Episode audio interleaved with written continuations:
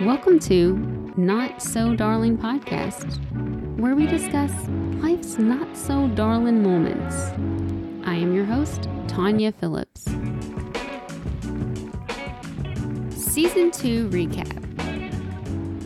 Well, for starters, I let you in on my not so darling life. I shared about being a boy mom of an only child who I hope to teach not to turn out to be like one of those 31 flavors I discussed in the episode that followed. I also talked about feeling lonely and about being a stay at home mom of a teen who loves to clean, cleaning that stress and anxiety away the cleaning queen did not get her title for nothing.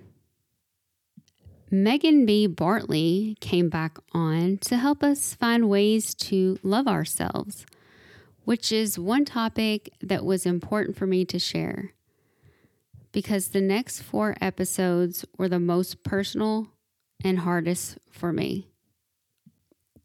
I wanted to be fully transparent and vulnerable. As you heard, celiac disease has changed my life. It caused my relationship with food to become broken, which then led to my eating disorder. Holy shit. Did I just admit that? I did. But this is how I know therapy has paid off. And to be honest, it feels so good to say it, to say it out loud so that everyone knows that I am not holding back. I am not letting Ed win. So as I move forward, I'm excited for what is next. So, what is next, my darling? Well, the launch of my website that I'm pretty pumped about. I plan to share a blog that will feature everything that's going on in my world tips and tricks, and of course, entertaining and inspiring stories here on the Not So Darling podcast. So make sure you stay tuned by following me on Instagram at not So Darling podcast or Darlin Tanya Joe Phillips. I have some amazing giveaways from some of my previous guests. Uh, and I also plan to share a few of my favorite things just in time for the holidays. And by the way, I am loving where I live now. It's so free, warm, and inviting.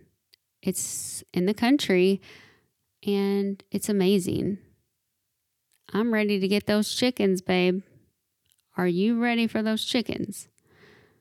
Now, you must remember we are not killing them. And Knox better not kill them either. And if COVID can slow its roll, my happy ass is going to be sitting on a bleacher in controlled climates as my son Brax gets to play basketball at his new school on his new team.